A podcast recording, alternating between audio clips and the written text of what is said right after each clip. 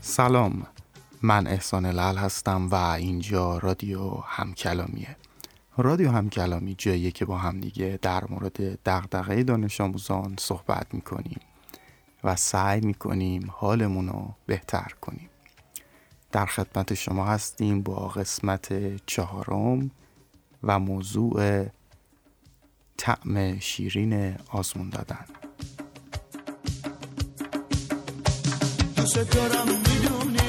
تا وقتی مهربونی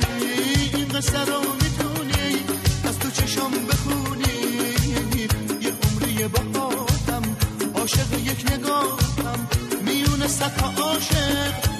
در و فداتم تو نور این چشامی خنده رو لبامی دنیا خیلی قشنگه وقتی که تو با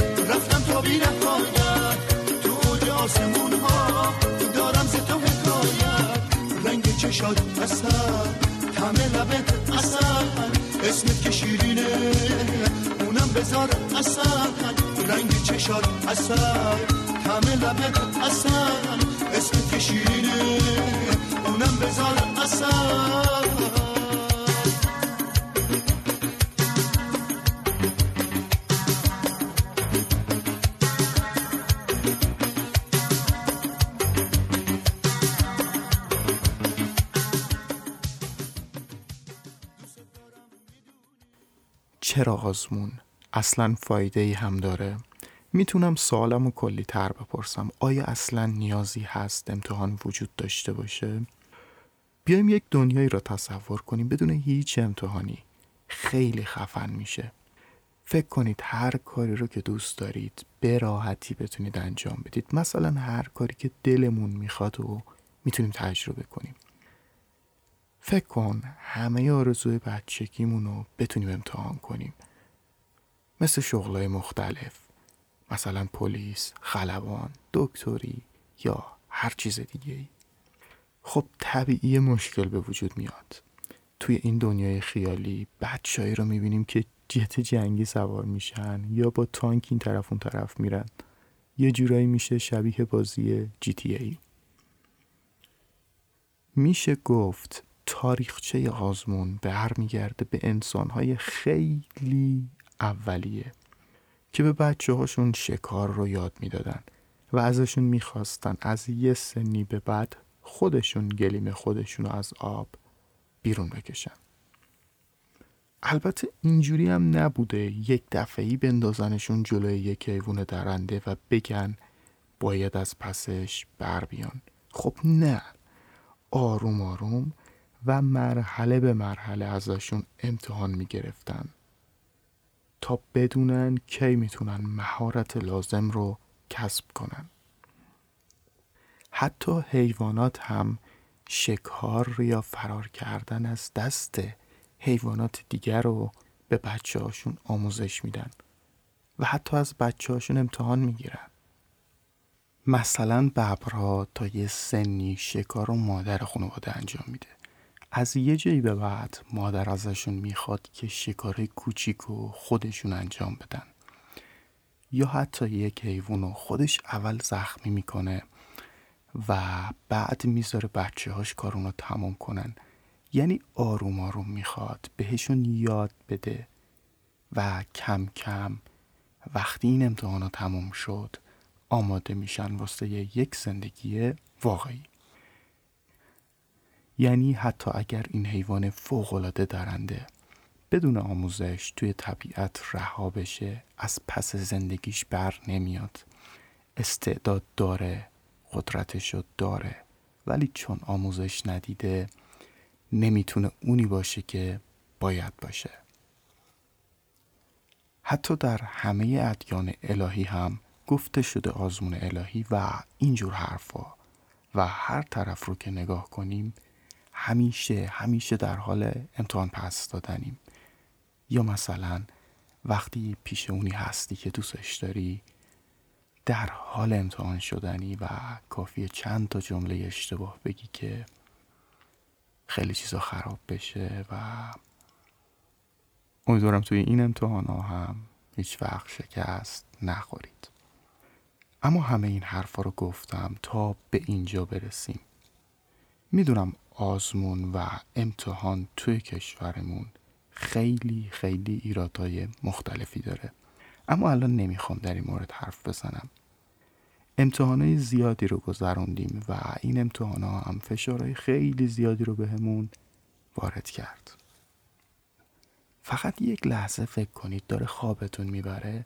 یک دفعه یادتون بیاد فردا اول وقت امتحان دارید. اونم یه درسی که اصلا نخوندین. یعنی دیگه از این بدترم میشه. جالبه حتی الانم که درس و دانشگاه رو تموم کردم گاهن خواب امتحان و استرس اون موقع رو می‌بینم.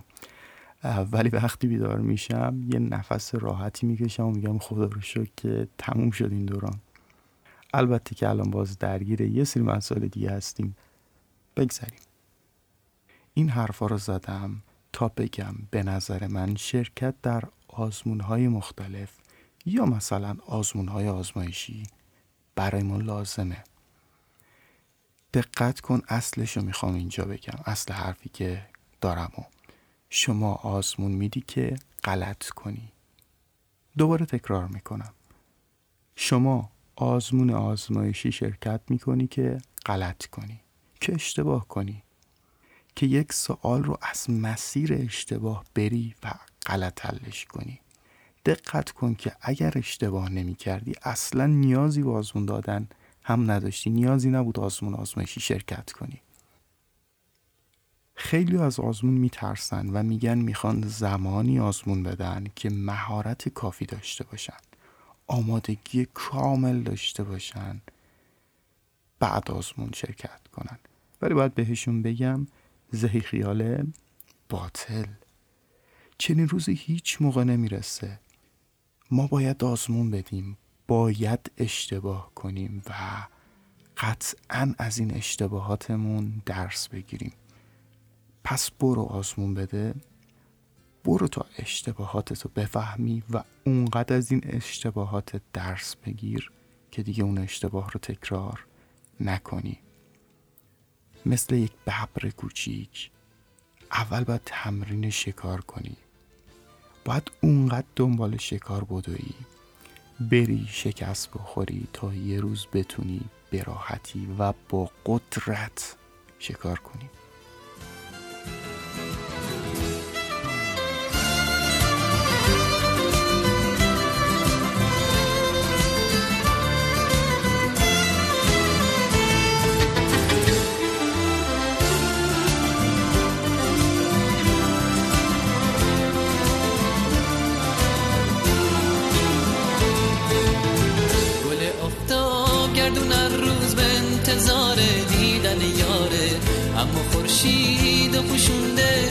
ابری که تاریک و تاره گل آفتاب گردون هر روز به انتظار دیدن یاره. اما خورشید و پوشونده ابری که تاریک و تاره چشمای آفتاب گردون باز نگران از ابرا داد می‌زنن این تنها طاقت دوری نداره تا بشه وقتی خورشید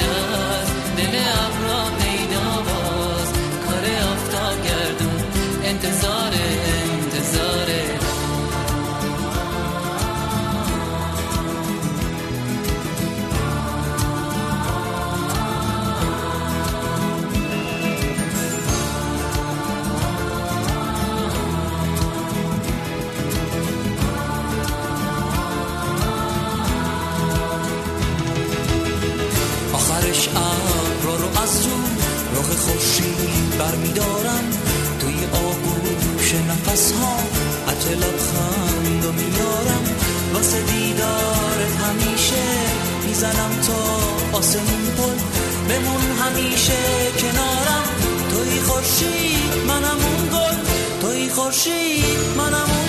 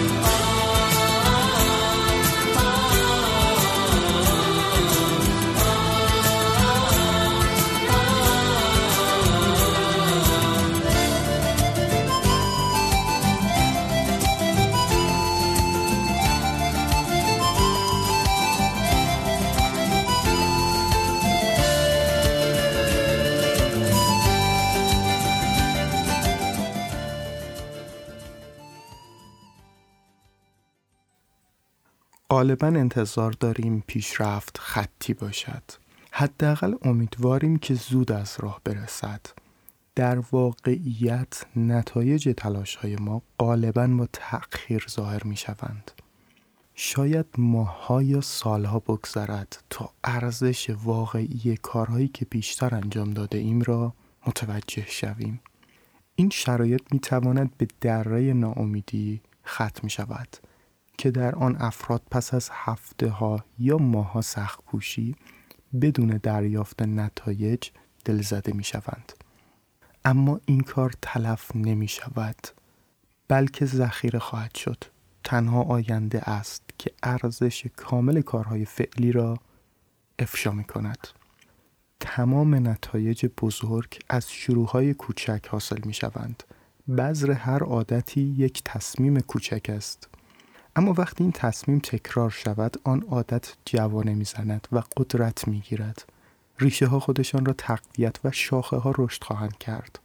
شکستن یک عادت بد مثل ریشهکن کردن یک بلوط قدرتمند و قدیمی در درون خودمان است. و ایجاد یک عادت خوب مثل این میماند که هر روز از سال را به کاشت یک گل کوچک و ظریف بگذرانید. اما چه چیزی استقامت ما به پای یک عادت را مشخص می کند تا قله پتانسیل پنهان را فتح کنیم و به سوی آن قله برویم؟ چه عاملی باعث می شود افراد به دام عادتهای ناخواسته بیفتند و گروه دیگری از اثرات انباشته شده عادات خوب در گذر زمان لذت ببرند؟ اهداف را فراموش کنید در عوض تمرکزتان بر روی سیستم باشد. توصیه های خردمندانه ای که رواج دارند و به عنوان بهترین راه برای دستیابی به خواسته هایمان در زندگی مطرح می شوند مثلا رسیدن به تناسب اندام بهتر ساخت یک کسب و کار موفق آرامش بیشتر و نگرانی کمتر صرف زمان بیشتر با دوستان و خانواده. در گروه تعیین اهداف خاص و قابل حصول است. سالهاست که همین روی کرد به روش من برای پرورش عادات تبدیل شده است. هر کدام از آنها هدفی بود که باید برآورده می کردم برای نمره هایی که در مدرسه می خواستم برای وزنه هایی که دوست داشتم در باشگاه بلند کنم و برای اوایدی که خواهان حصول آنها در کسب و کارم بودم هدف گذاری می کردم. در تعدادی از آنها موفق شدم اما در بسیاری نیز شکست خوردم. در نهایت متوجه شدم که نتایج حاصل شده ارتباط چندان زیادی به اهداف تعیین شده ندارند و تقریبا همه چیز به سیستمی بستگی دارد که از آن پیروی می کنم. تفاوت میان سیستم ها و اهداف در چیست؟ تمایز میان آنها را اولین بار از اسکات آدامز انیماتور کمیک آموختم اهداف به نتایجی مربوط می شوند که خواهان دستیابی به آنها هستید اما سیستم ها همان پروسه هایی هستند که به این نتایج منجر می شوند. اگر یک مربی هستید امکان دارد هدفتان پیروزی در یک مسابقه باشد اما سیستم شما همان روش به کارگیری بازیکنان، مدیریت دستیاران و اجرای تمرینات است. اگر یک کار آفرینید، امکان دارد هدفتان ایجاد یک کسب و کار میلیون دلاری باشد. سیستم شما شامل نحوه آزمودن ایده های محصول، انتخاب کارکنان و اجرای کمپین های بازاریابی می شود. اگر موزیسین هستید، امکان دارد هدفتان نواختن یک قطعه جدید باشد. سیستم شما که به بازه اجرای تمرینات، نحوه تقسیم بندی و مواجهه با میزانهای دشوار و روش شما برای دریافت بازخورد از اساتید مربوطه می شود. همکنون به یک سوال جالب برمیخوریم. اگر اهدافتان را کاملا نادیده بگیرید و تنها بر روی سیستم تمرکز کنید، آیا باز هم موفق خواهید شد؟ مثلا اگر مربی بسکتبال باشید و هدف خود را برای پیروزی در یک مسابقه نادیده بگیرید و تنها بر روی تمرینات روزمره تیمتان تمرکز کنید آیا باز هم نتیجه خواهید گرفت؟ به نظرم می شود. هدف از هر ورزش به پایان رساندن مسابقه با بهترین امتیاز است. اما اگر کل مسابقه چشمتان به تابلوی امتیازات باشد، شرایط مسخره ای رقم خواهد خورد. تنها راه برای پیروزی واقعی بهبود هر روز است. به گفته بیل والش که سه بار برنده سوپربول شده، امتیاز خودش می آید. همین موضوع برای حوزه های مختلف زندگی صدق می کند. اگر می خواهید نتایج بهتری بگیرید پس تعیین اهداف را فراموش کنید به جای آن بر روی سیستم تمرکز کنید. منظورم از این جمله چیست؟ آیا اهداف کاملا بیفایده اند؟ البته که نه. اهداف برای تعیین مسیر لازمند اما سیستم ها بهترین گزینه برای پیشرفت هستند. وقتی زمان زیادی را صرف تفکر درباره اهداف می کنید و وقت کافی را برای طراحی سیستم هایتان نمی گذارید، تعدادی مشکل ظاهر خواهند شد که به ترتیب اونا رو با هم بررسی می کنیم.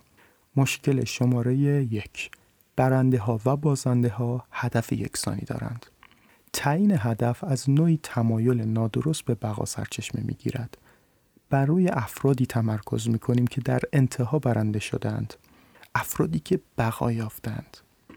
و با دیدگاهی نادرست تصور می کنیم که اهداف جاه طلبانهشان باعث این موفقیت شده. در حالی که بسیاری از انسانهای دیگر هم همین اهداف را داشتند اما نتوانستند که به موفقیت برسند.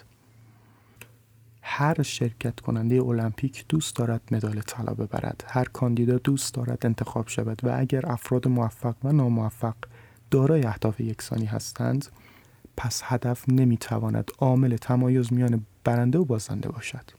صرفا هدف فتح تور دو فرانس نبود که باعث شد دوچرخ سواران بریتانیایی به صدر این رشته برسند. می توان تصور کرد که سالیان قبل هم هدفشان پیروزی در این مسابقه بوده مانند هر تیم حرفه‌ای دیگری. هدف همواره همین بوده اما تنها زمانی که یک سیستم با بهبودهای کوچک و مداوم را راه اندازی کردند توانستند به نتایج متفاوتی دست یابند. مشکل شماره دو دستیابی به یک هدف تنها یک تغییر آنی است. فرض کنید یک اتاق نامرتب دارید و برای تمیزکاری آن هدف گذاری می کنید. اگر انرژی لازم برای منظم کردنش را جمع کنید، اتاق تمیزی خواهید داشت در حال حاضر. اما اگر باز هم همان عادات شلوغکاری و بینظمی پیشین را حفظ کنید که پیشتر باعث نامرتب شدن اتاق شده بود خیلی زود دوباره اتاقتان مثل قبل خواهد شد و دوباره باید برای تمیز کردنش اراده کنید. دوباره به همان نتیجه پیشین می رسید چون هیچگاه سیستم عامل آن را عوض نکردید. شما فقط یک سرنخ را برطرف کردید. بدون اینکه عامل را حل و فصل کنید. رسیدن به هدف تنها برای همان لحظه زندگیتان را تغییر می دهد. این عامل برخلاف چیزی است که درباره بهبود می دانیم. با خودمان فکر می کنیم که باید نتایج را تغییر دهیم اما این نتایج نیستند که مشکل سازند. چیزی که حقیقتا باید تغییر دهیم سیستم هایی هستند که این نتایج را می سازند. وقتی مشکلات را در سطح نتایج حل می کنید تنها به شکل موقت آنها را از بین می برید. به منظور بهبود صحیح باید مشکل را در سطح سیستم ها حل کنید ورودی ها و خروجی ها را اصلاح کنید و نتایج خودشان اصلاح خواهند شد. مشکل شماره سه اهداف جلوی رضایت شما را می‌گیرند. فرض زمینی که پشت هر هدف وجود دارد چنین است. وقتی به هدفم رسیدم خوشحال خواهم شد. مشکلی که طرز فکر متمرکز بر هدف دارد این است که دائما رضایت خود را تا فتح نقطه عطف بعدی در شرایط تعلیق نگه می دارید. آنقدر در چنین دامی گرفتار شده ام که حسابش از دستم در رفته است. سالها رضایت چیزی بود که قرار بود در آینده از آن لذت ببرم. به خودم قول می دادم وقتی ده کیلوگرم عضله ساختم یا پس از اینکه کسب و کارم به لیست نیویورک تایمز راه یافت می توانم بالاخره با آرامش زندگی کنم. همچنین اهداف نوعی دوراهی یا این یا آن ایجاد می کنند یا شما به هدفتان دست میابید و موفق هستید یا اینکه شکست می‌خورید و موجب ناامیدی می‌شوید از نظر ذهنی خود را در یک نسخه محدود و باریک از رضایت محدود می کنید. این اشتباه است.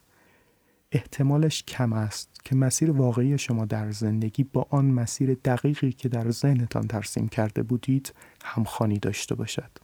هیچ لزومی ندارد که رضایت خود را به یک سناریو محدود کنید در حالی که مسیرهای زیادی برای موفقیت وجود دارد. طرز فکر متمرکز بر سیستم نوعی پادتن فراهم می کند وقتی به جای محصول و مقصد عاشق پروسه و مسیر شوید لزومی ندارد منتظر اجازه برای خوشحال شدن بمانید. می توانید هر بار که سیستمتان اجرا می شود راضی شوید و یک سیستم می تواند در فرمهای بسیار متفاوتی موفق شود نه اینکه تنها یک چشم انداز داشته باشد. مشکل شماره چهار. اهداف در تضاد با پیشرفت طولانی مدت هستند. در نهایت یک طرز فکر مبتنی بر هدف مثل یک یویو میماند. بسیاری از دونده ها برای ماهها به سختی تلاش می کنند اما به محض اینکه از خط پایان می‌گذارند دست از تمرین برمیدارند. دیگر مسابقه ای نیست که به آنها انگیزه بدهد. وقتی تمام سخت کوشی ما بر روی یک هدف به خصوص متمرکز شود پس از دستیابی به آن چه انگیزه دیگری برای ادامه خواهیم داشت؟ به همین دلیل بسیاری از افراد پس از دستیابی به هدف دوباره به همان عادتهای قدیمیشان برمیگردند. هدف از تعیین اهداف پیروزی در بازی است اما هدف از ایجاد سیستم تداوم حضور در بازی است. تفکری که حقیقتا طولانی مدت باشد کمتر به هدف فکر خواهد کرد. صرفا قرار نیست به یک دستاورد مشخص برسید بلکه باید چرخه از اصلاح و بهبود مداوم داشته باشید. در نهایت این تعهد شما به پروسه است که پیشرفتتان را تعیین خواهد کرد. سیستمی از عادتهای اتمی. اگر با تغییر عادتهایتان مشکل دارید مشکل خودتان نیستید. مشکل سیستم شماست. عادتهای بد خودشان را تکرار می کنند نه به این خاطر که خواهان تغییرشان نیستید بلکه چون مسیر نادرستی را برای تغییر برگزیده اید شما تا سطح اهدافتان صعود نخواهید کرد بلکه تا سطح سیستم هایتان پایین خواهید آمد. تمرکز بر سیستم کلی به جای تمرکز بر یک هدف خاص یکی از زمینه های محوری در این کتاب است. همچنین یکی از معانی عمیق در پس واژه اتمی است. احتمالا تا کنون متوجه شده اید که عادت اتمی به یک تغییر کوچک، یک سود حاشیه‌ای و یک بهبود یک درصدی اشاره می کند. این های کوچک بخشی از یک سیستم بزرگتر هستند همونطور که اتم ها سنگ بنای مولکول ها هستند. عادت های اتمی نیز سنگ بنای نتایج قابل توجه محسوب می شوند عادت ها همچون اتم های زندگی ما هستند. هر کدام یک واحد اساسی هستند که به بهبود کلی ما کمک می کنند در ابتدا این روتین های کوچک خیلی مهم به نظر نمی رسند اما به زودی موجب تقویت یکدیگر می شوند و پیروزی های بزرگی را رقم می‌زنند که نسبت به هزینه سرمایه گذاری اولیهشان میصرفند. آنها کوچک و قدرتمندند. دقیقا عبارت عادتهای اتمی همین معنی را دارد. یک روی کرد یا رویه منظم که نه تنها کوچک و سهل الوصول است بلکه منبع قدرت خارق‌العاده محسوب می شود عنصری از یک سیستم که موجب رشد ترکیبی می شود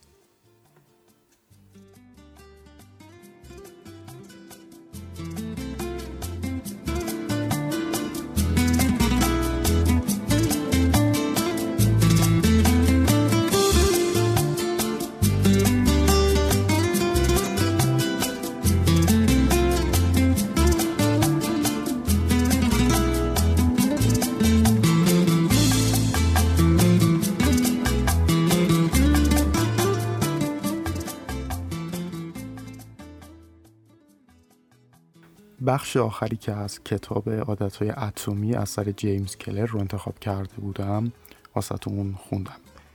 امیدوارم این کتاب واسهتون مفید بوده باشه و این نسخه هم با ترجمه هادی بهمنی و چاپ نشر نوین بود.